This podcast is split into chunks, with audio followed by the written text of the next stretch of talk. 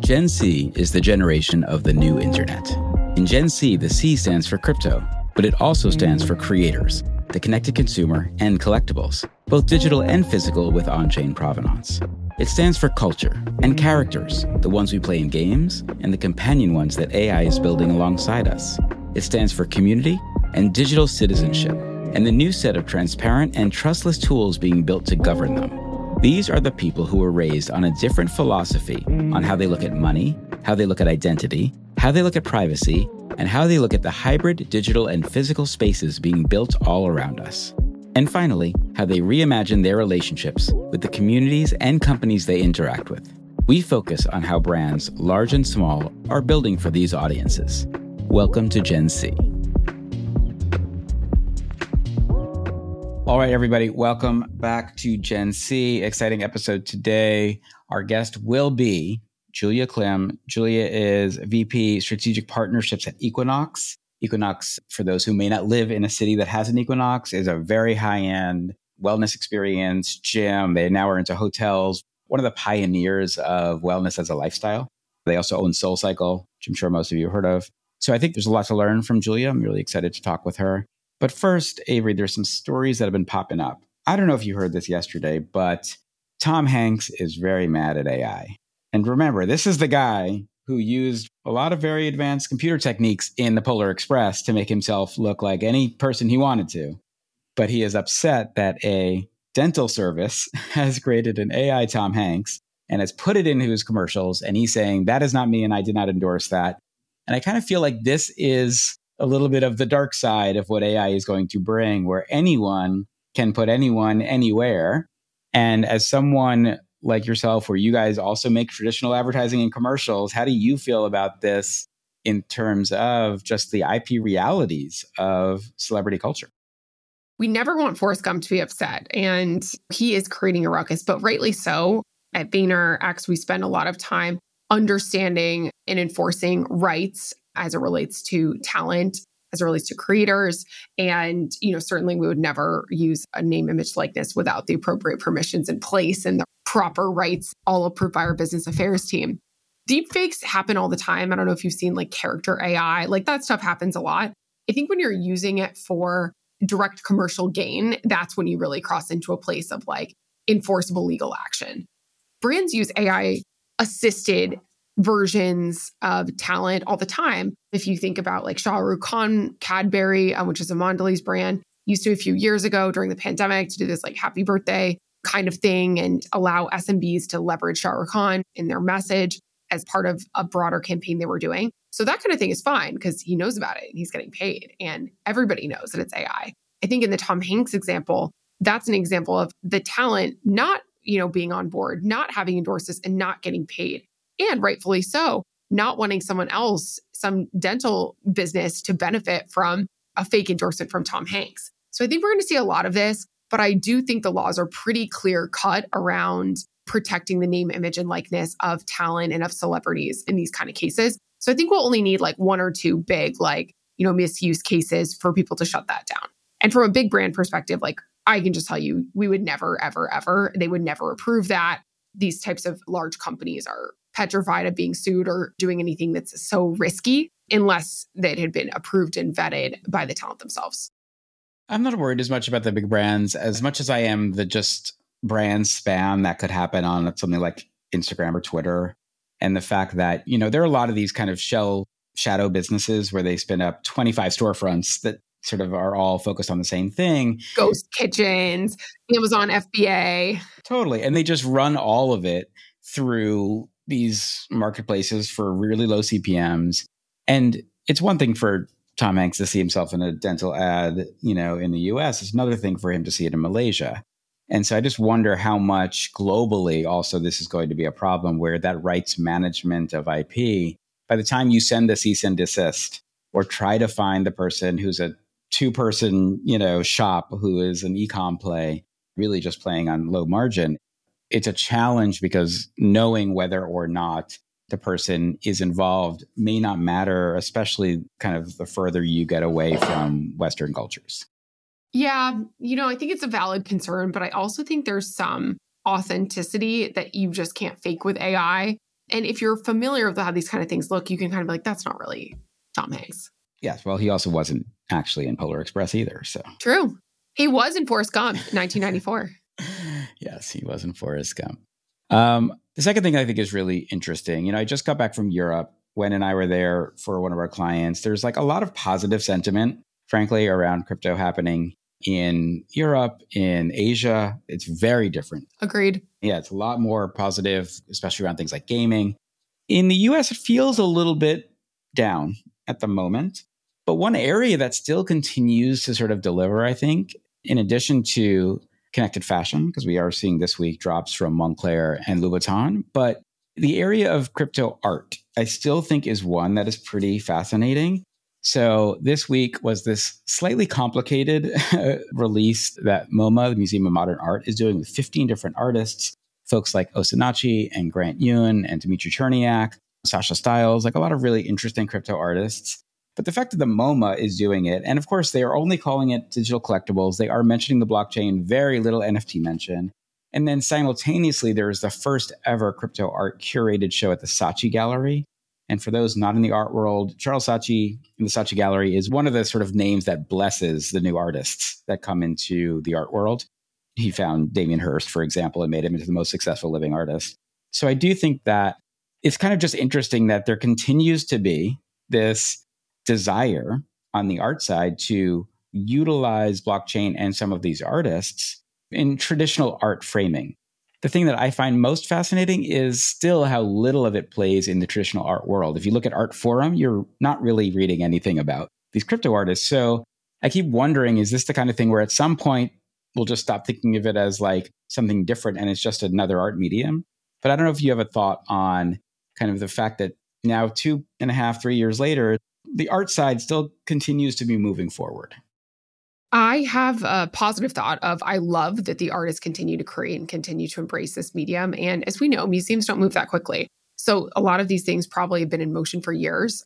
And I'm really, really excited to see them continue to embrace this. I think it's a positive signal. And, you know, when you talk about digital art, or some people call it crypto art, I completely separate that from the like speculative nature of like PFP collectibles and even, you know, the way that some people treat digital art NFTs because I think there's like art for art's sake that's about appreciation. I think Eric Snowfro, who is the creator of Squiggles and Art Blocks, also known as Art on Blockchain, you know, his vision is so pure and I think he does a really nice job articulating that and what attracts these digital creators to the medium and to the space. So I love to see it and it's a really nice sort of proof point that there continues to be a desire to collect this kind of art. There continues to be creative people who are investing their time that are completely moved away from the more speculative side. And I think what people don't recognize about the traditional art world is for every artist that does make it, there's still 500 who are trying. There's 5,000 who are trying. Or 5,000 who are trying, exactly. And so I do think that in the future, we're going to look back and there will be a couple of people who will stand out, who will be recognized as being true artists and representative of a movement in the same way cubism or modernism or whatever it might be. So I do think that's a really interesting way to think about it. Avery, the final thing I want to talk to you about, this is on my mind the entire weekend, was I think we've hit a little bit of an inflection point that I did not expect to happen as soon as it did, which was the combination last week of what Meta released in all of their new tools. I don't know if you saw that Lex Fridman and Zuck interview in the metaverse. Of course. Combined with a very significant advancement in the tool set from ChatGPT. And I kind of was like, oh, things are happening, frankly, just a lot quicker than we expect. And the idea that not only can ChatGPT write solid code, can like understand an image to the point where it can reverse engineer how you would build something or make something or create instructions for how to cook a meal, all of this kind of stuff.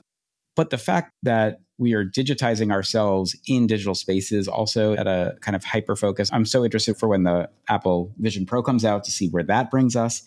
But I don't know about you, but it just felt like, oh, we should take this stuff a little bit more seriously than maybe like all of the trash talk we have been giving, like Meta specifically, for the last year. What are your thoughts? One, I think that we need to have on a guest from Meta because I think that the media loves to bash Meta, but they continue to drive innovation. They continue to build new products that are really interesting, whether it's the Ray-Ban glasses, which just got a big reboot. The Meta sort of reality labs team has been hard at work on those. I am not as much of a Quest Pro hater as many other people are. I actually think it's pretty interesting, continues to get better and better.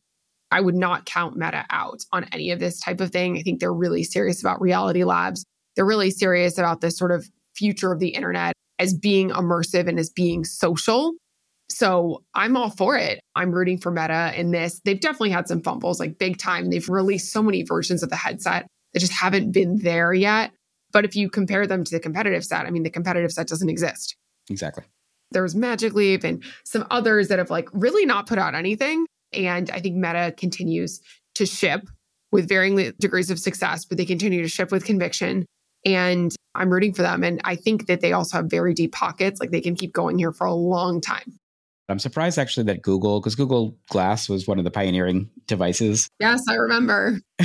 and then they're kind of like, peace, we're out, right? Like they just never went back to it. They were just way too early. And they were very early. But I do think both Google and Facebook that have these unbelievable money printing advertising businesses to continually invest in this stuff should continue to do so because I do think there's no question in my mind that some of our life will be spent in more immersive spaces.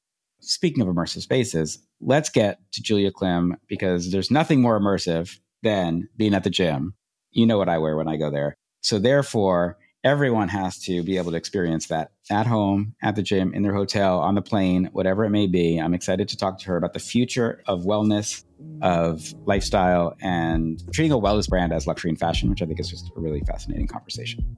I can't wait. Let's bring on Julia. With that, we will see you after the break.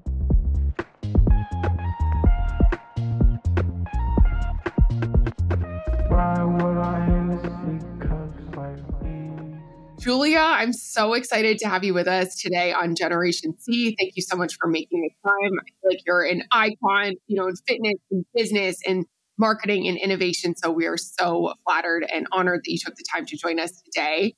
Thank you. I'd love to hear a little bit about Julia Klim, where you're from and what you're up to. Thanks for having me. Super exciting to be here. So I'm Julia Klim. I'm the Vice President of Partnership and Business Development at Equinox Group. Equinox Group owns Equinox Fitness Clubs, which is the most known. We have Equinox Hotel, which actually just won an award for top 50 hotels in the world. We're very proud. I think it was North America, but it was fabulous. I saw that. Yes, it's amazing. And then also SoulCycle, and so I work across the three brands. And essentially, my job is to look at innovation across all spectrum of lifestyle. So I don't really even look at fitness. It's more around how does wellness and fitness become part of your lifestyle and culture? And how can we extend it via partnership or new innovation into those other spheres? And you can hear an accent as I was born and raised in Poland, moved around ever since. And I'm now stationary in New York, in Hudson Yards, where our hotel is. Do you get to work out of the Equinox Hotel? Yes, it's really nice. I mean, it's nice because it's great. You do see your coworkers all the time, but we love the location. It's amazing. It's one of our best and top performing, actually, the whole portfolio. So if you haven't been, um, I highly recommend. I know you've been Avery, but other people. The pool is A plus there. Electric Lemon, the restaurant is amazing and the hotel is amazing. So I'll have to bug you to take me, you know, to drinks or to see the office sometime. Anytime, anytime. The sunset views are to die for. This is so true. And Julie, what were you doing before Equinox? Um, I have a very atypical career path. I uh, graduated my high school. I decided I want to go to fashion. So I did a short course in fashion design in Milan. I then actually abandoned it and enrolled in a computer science degree at University College London. And so a little bit of a change of paths and then went into asset management. And I, so I work at a company called PIMCO where I've done a bunch of things from investing to credit research I then went to an MBA, and afterwards I joined investment banking in New York. Absolutely hated my life. Uh, was just when you know I decided I like to sleep more than work, and uh, numbers of hours of sleeping was very low, and so made a switch a little bit accidentally, quite frankly, because I've never been an Equinox, but I've been an avid fitness person. I've been a SoulCycle person. I grew up being a dancer in a theater, so very rigorous kind of athlete type mentality. And so I jumped on to this opportunity to essentially figure out what's next for Equinox. And so been doing it four years. I work directly for the chairman, Harvey Spivak, and it's really cool. First one year of growth, two years of pandemic. You know, being in a physical business in a pandemic is not the best business model. And now we're back on growth. And so it's great to see physical IRL being very much in demand and coming back and kind of leading Equinox back to yet another transformation, which has been doing it for, you know, 32 years. Julia, I'm just going to throw some stuff at you. Do it. And I'm going to caveat this by saying that in a previous life, I did a lot of work with Equinox back in the day through the creative agencies that I was involved with, as well as the innovation play. So I've been tracking this brand for a very long time. I'm scared now. no, no, no. All good. All good. So I feel like when you think of a modern fitness industry, there are two sort of core themes. One is this idea of like live longer, look better. And I think that's a lot of where like the innovation side comes in. And then the second theme is how much we've like pivoted in the last bunch of years to this creator driven fitness model, right? Personalities who are modeling out these healthy lifestyles and behaviors, which is kind of an influence side, right? So you have like innovation and influence, I think is really driving this industry. I would just love your take on like, what does it mean to be a modern fitness brand in such a connected world and where the technology is changing so quickly? This is like a money question. I can talk about this. This is going to be like a whole dinner conversation. But I think going to your first differentiation between a brand that promotes fitness or lifestyle versus an influencer. I think it's phenomenal what's been happening with the fact that we have a rise of fitness influencers. That actually a fitness influencer is even a thing, which actually wasn't a few years ago. And the reason why it's amazing is because I think it helps a lot of people onboard them into having healthy habits, right? It is motivational to have someone that feels relatable and to try to mimic them and work that work out. And I think as an entry point to going from zero to nothing, that's amazing, right? Because we should all be more active, eat healthier, sleep better, makes us all better. The tricky thing is that there's a lot of content out there that's actually not good, right? And a lot of fake knowledge, fake facts. And the reality is we're all such unique creatures.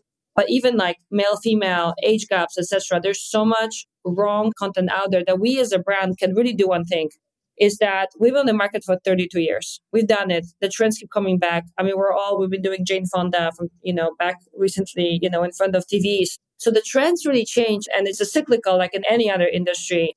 But the one thing that's steady is that trying to stay true to like what's actually science backed, what's safe and efficacious. And so Equinox always have led this team around we put a lot of research into what we put into educational programs and anything in front of the member. Like there's a reason why we haven't sold supplements for many, many years, even though it's quick money grab.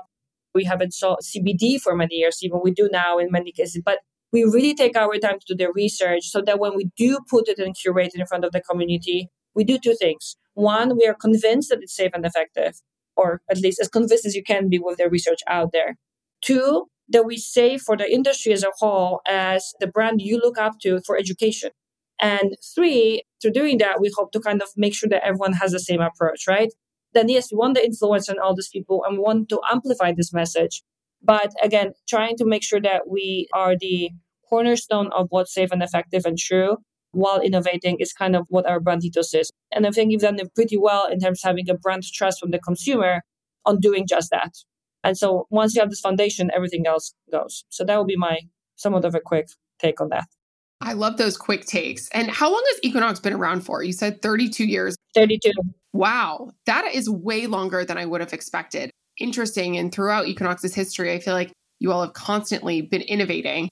You've always been ahead of the trend from an innovation perspective, understanding that fitness was a lifestyle and leveraging technology to drive interest in content. I think has been a strength over many years. I've been an on and off Equinox member whenever I live nearby one for the last, I don't know, 15 years and love them. How does innovation play a role in Equinox's journey, Julia? I'd love to understand, you know, sort of broadly your take on that and then specifically how you bring that forward in some of your partnerships, which I know are robust. Totally. So, on the point of just uh, a 32 year old brand, coming from Europe, I love to use the word heritage brands. It's very cool to have a heritage brand in the US heritage is not cool word, it's more innovative brand. So I say we're a heritage brand with a strong innovation. So innovation, I think there's an evolution and a revolution part of any innovation, right? Innovating a daily business or growing a daily business is kind of table stake, you know, you grow or die kind of sentiment. And so we do in every single part of our business a lot of innovation on a daily basis. Whether it's new group fitness programs, adding new brands into our retail offerings, adding new offerings in our spa, or changing the equipment. That's kind of table stakes. But there's actually quite a bit behind it, how our teams are structured to continuously bring this innovation and never just kind of stop doing that. So that's that. I do two things. I look at brand extensions right now. I've done a bunch of different roles at Equinox, but my current role, I look at where can we take our brand further that isn't within our four walls. So what is the out of four wall innovation? That's I would say more evolutionary than revolutionary, and that has been done primarily via brand partnerships, which I can talk in a second about, and using tech in different way, which Irene, you and I have connected over many times. And then separately, what is the revolution of the business or transformation of the business? And that is that what is the next Equinox Hotel? We developed the vision for Equinox Hotel in 2008. If you told people in 2008 that you would be having a gym in a hotel, like it's not such an innovative concept, and honestly, like I'm not interested.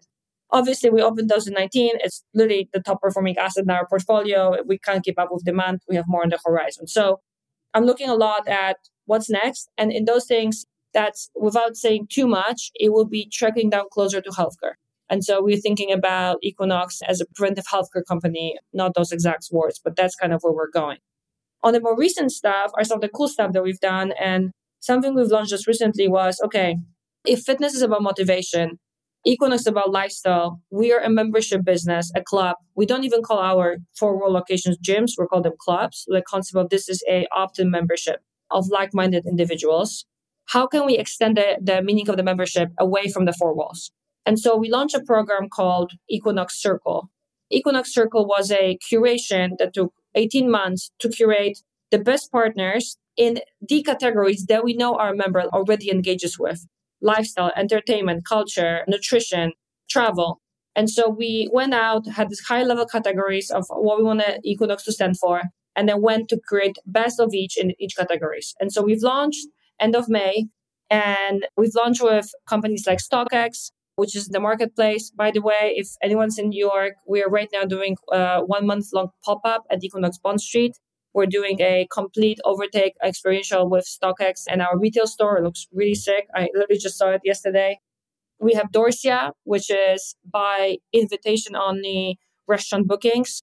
So October 26th, we're doing our first of 12 events where we are going to take overtakes of restaurants and Equinox member will be able to meet other Equinox member in a new immersive space around a meal. So this is our kind of gluing our community on a micro level in different markets with Dorsia is kind of another thing we're doing with them.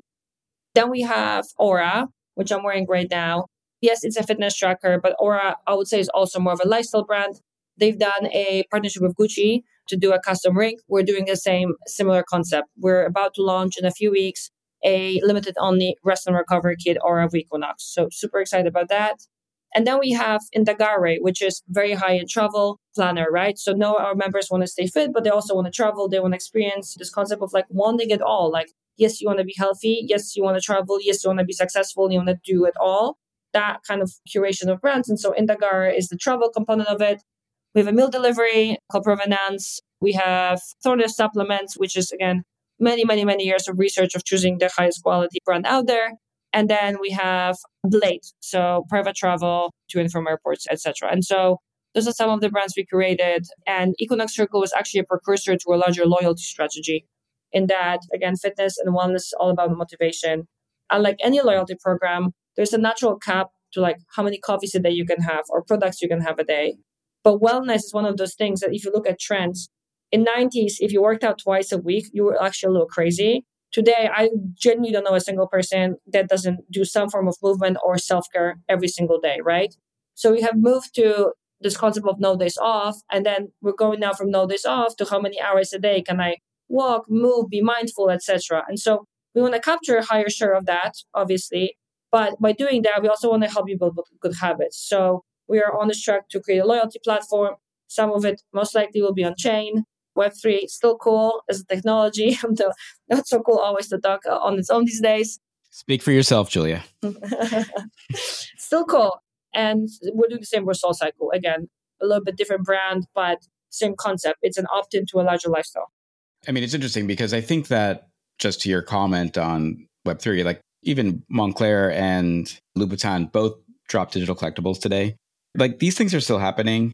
I'm interested in if at some point you're ready to talk about what you guys are doing on chain, because I do think that that is about brands connecting closer to customers. 100%. But I do think what's interesting, and I don't think probably our audience knows, is how much I think Equinox also has been innovative in how it's built its brand. I think back to the old days of David LaChapelle shooting the campaigns. And I think like Equinox was the first to really put fashion and fitness and sex forward and like really kind of let people see their ideal selves in the brand itself. Whereas like Crunch, I remember back in the day was very like, oh, it's just cheap and you can work out with like a lot of buff people.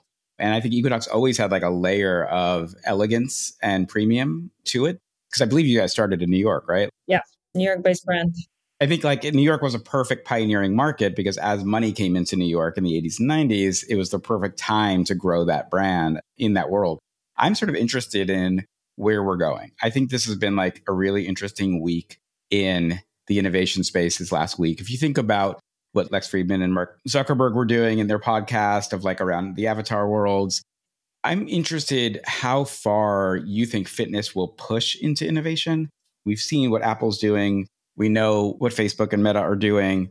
A lot of those experiences seem to be about tricking people to move through gamification. And do you sort of think that the equinox of the future is going to be in a headset that we're wearing at home? Long question. So, yes and no. So, look, maybe I'm a big believer in, in chain and gamification, all of this. And I spent quite a bit of time thinking about this and I was going back and forth on it even with myself. But the analogy I'll give a little bit is like a restaurant. So you go to a restaurant and you can take a takeout, you can gamify your ordering experience. But at the end of the day, nothing is as good as going to a restaurant and getting served and having the whole experience of people around you.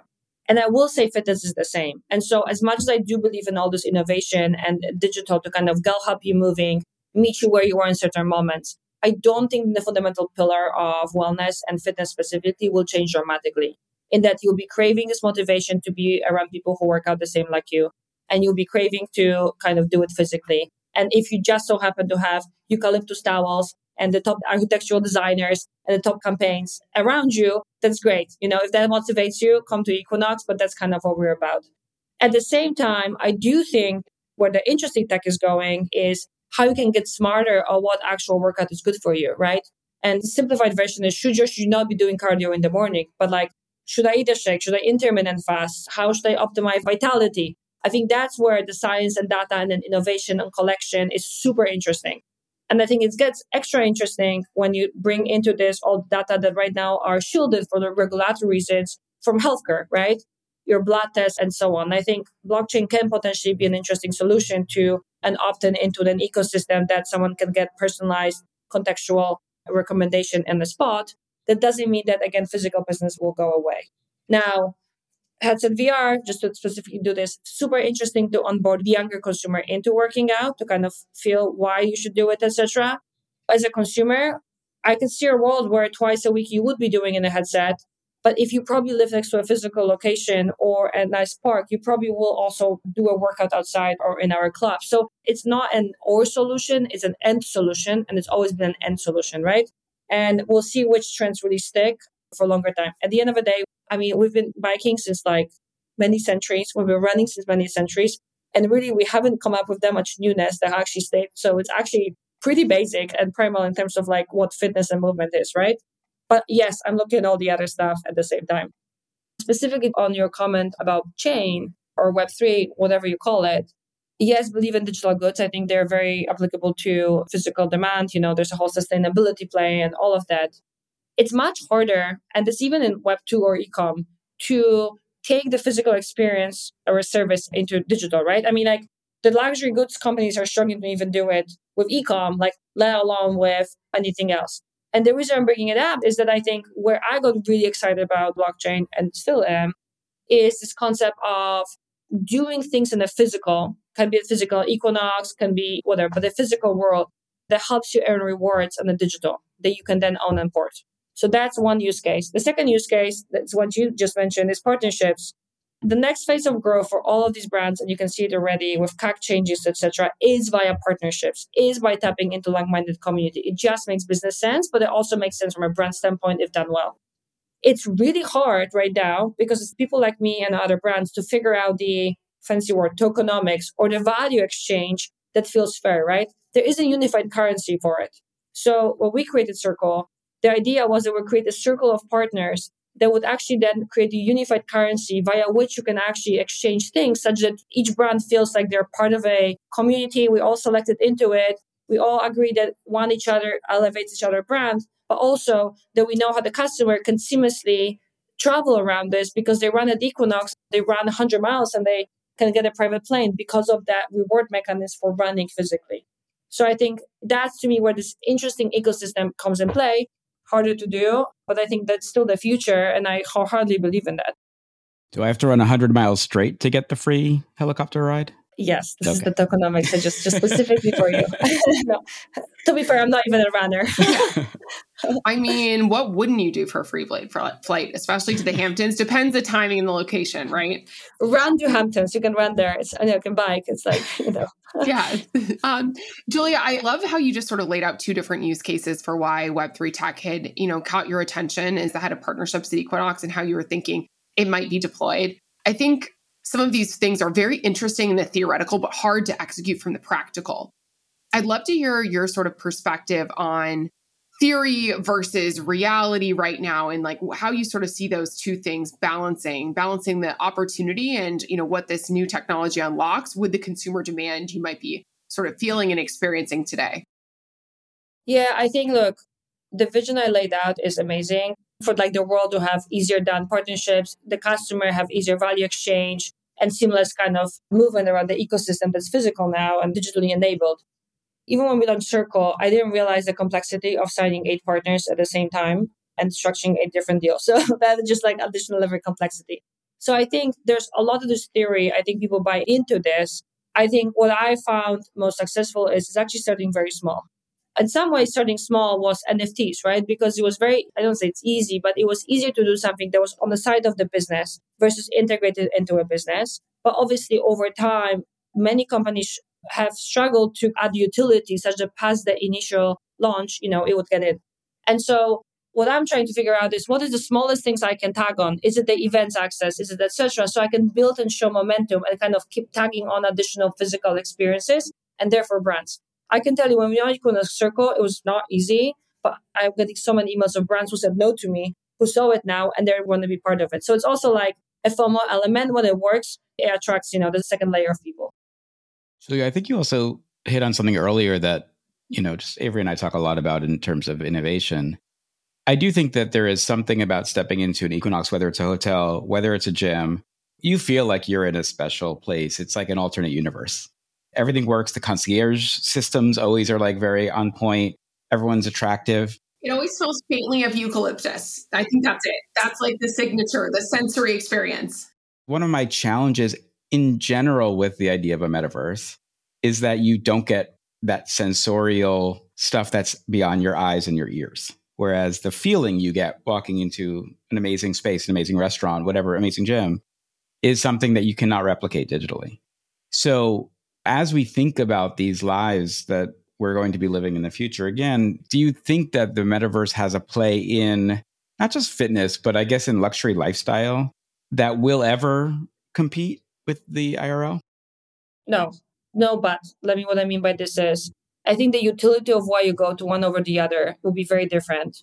I think depends where you live in the world. So I think it's first of all, metaverse can bring experiences into places that are much more remote, different cities, that might not have these experiences. And so that's the first gateway drug for them to experience these things so that when they travel or whatever can do it, right?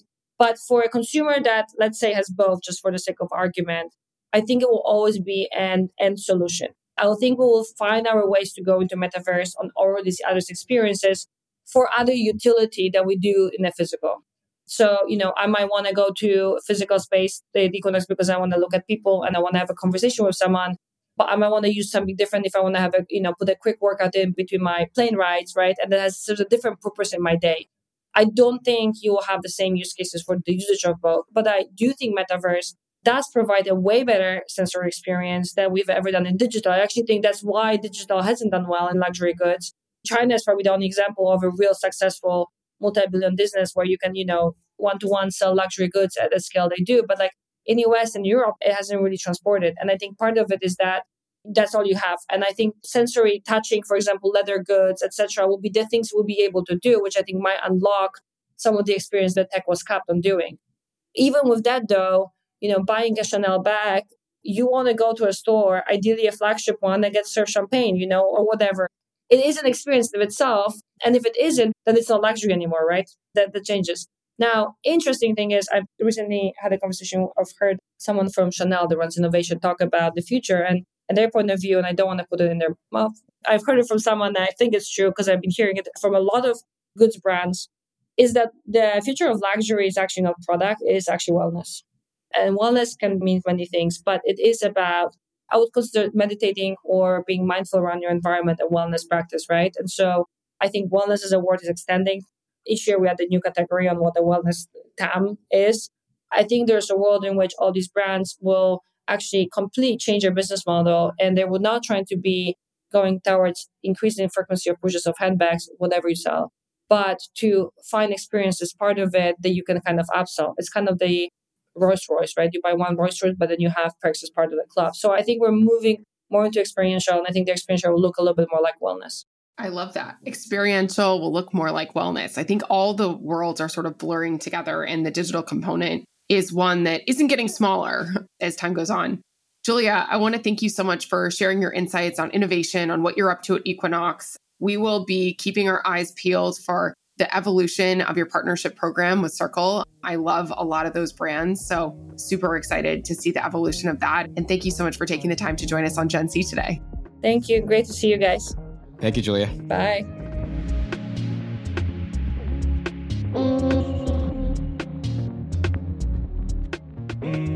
Wow, I feel like Julia just packed in a ton of information. She's a very fast talker. She even gives me a run for my money. I was going to say, yeah, she's bringing it hard. Avery, Equinox is a brand I think is really fascinating because I think, and I don't know how I feel about this generally, but there is so much premiumization happening in the world. And I think Equinox was one of those first brands where it's like everyone else is doing like the $90 a month health club and they came in with like $300 and people just ate it up because they love it. Idiots like me sprinted towards it. they ran very fast. And as I sort of was alluding to in our discussion, I'd done a bunch of work with them in the kind of mid 2000 teens and that team is very intense you know they're hyper focused on the brand hyper focused on kind of understanding the gym as lifestyle and now hotels as lifestyle. I think they're, you know, I mean, they were certainly onto it way before other people were. They were onto it and had a really great app before most other gyms had a great app. And I think innovation is just embedded in the DNA at Equinox. So it's no surprise they're considering things like Web3, they're considering things like partner programs, they're trying to build beyond the four walls of the club. Julie mentioned this, but the hotel in Hudson Yards is fantastic. So, Gen mm-hmm. C community, if you get a chance to go there, absolutely take it. If you get a chance to go to Electric Lemon, that is one of our favorite spots. And if you go anytime, you know, 6 to 8 p.m., very likely you will run into someone from Vayner. I also think we didn't really get to touch on it, but the fact that they own SoulCycle, which was, you know, kind of one of the first connected fitness apps in some respects, even that they own Blink Fitness, which is kind of like a lower end. So they're really hitting all of the different areas of fitness and lifestyle. One of the things I think is interesting, Avery, you and I are both in a specific chat group that is hyper focused on longevity. And these are like high performers, successful people. And it is amazing that, like, once you hit a certain level in life, all you want to do is live as long as possible and look as good as you can. And I'm seeing that, like, again, Equinox, I think, was one of the brands that really created that feeling and brought it out as like something that we should be prioritizing in our lives. And I'm sure they're doubling down on the demand for longevity right now. You know, Julie was speaking about number of hours per day spent exercising or doing wellness activities, which is fascinating. My number is probably not very high, um, but it should be higher. And I think it exactly gets to your point, Sam. People are fascinated by, firstly, themselves, secondarily, helping themselves live longer and leveraging technology to help them do so, whether that is apps that help with intermittent fasting tracking or workouts or supplements or all the other things that sort of go along into this longevity bundle. But I think tech is often kind of intertwined, one in that chat, and secondarily in how, you know, brands kind of bring this to market and make it digestible for consumers, which I think is really fun. I love the interoperable piece too. I just want to double click on that because we didn't get fully into it. But I think that's so smart for a brand like Equinox because they have a great brand, but there are not clubs everywhere. For example, where I live in Miami, there's not a club near me. I would be a member if there was a club near me, but there isn't. But now I can kind of participate in this like broader way, almost how Soho House does the cities without houses kind of thing. I think it's smart to allow people to be part of your community and sort of be interoperable with other brands that are sort of of your caliber. And it's a really good use case for something like Web3. So I love that that's something that they're looking into and considering, but at the same time, being prudent and realistic around the right time to roll something like that out. Yeah, I think there's a couple things I wonder about and that she said that I thought was interesting. One is she didn't speak much about it. She kind of alluded to the idea that they may be looking into healthcare a little bit more specifically. And I don't know if that's like the equivalent of like quick clinics that are in gyms and that can help you with like the easier stuff versus I don't think they'll be doing surgery. But I also thought it was interesting that she mentioned the idea that luxury brands were getting into more wellness. And, you know, maybe again, she alluded to the fact that like Gucci and the Oura Ring had a partnership. Like, is it that? Or is there something else about having the Chanel bag gets you into a premium experience? One of the things I start to wonder about, I saw this interesting chart someone put in yesterday about all the streaming services that most people have. And suddenly you're kind of back at the same equivalent of what you were paying for cable back in the day. And I wonder how much, once you have your expensive gym and your one or two memberships like a Soho House or whatever, and then you have all of these different premium things you're paying for, if at some point you don't turn around and you say, actually, you know, my monthly spend just on the ancillary stuff that makes me feel good is starting to get pretty high up there. And I wonder if it's just like continually, in the same way they think that like New York is becoming a very hard city for most people to live in financially. Part of it is because there is this luxury tax on everything. Yes. And I do wonder if there will be a backlash towards that at some point. I think there will be. And life has so many pendulums, right? There's the like bundling, then you unbundle, then you're bundling again, then you unbundle. And I think we're seeing a push towards more desired bundling. Actually, members club I belong to just rolled out this partnership they have with a network of other clubs so that, like, hey, when you're in other places, you're able to maximize it and use it more, which I think is super smart. And who knows, maybe blockchain will help power all of this, this immutable ledger where you actually can verify that someone is a member without, you know, verifying they have a Chanel bag because we also know we're facing the rise of the super fakes. But that's a topic for another day. Sam, always such a pleasure. You cannot drop super fake. All right, we'll talk about it another time. But we need a whole episode on super fake. I need to go deeper I'm on this. Overly educated on this. All right, Avery. We'll see you next week. Thank you for everything. Julia was great, and have a great week. See you next week, Gen C.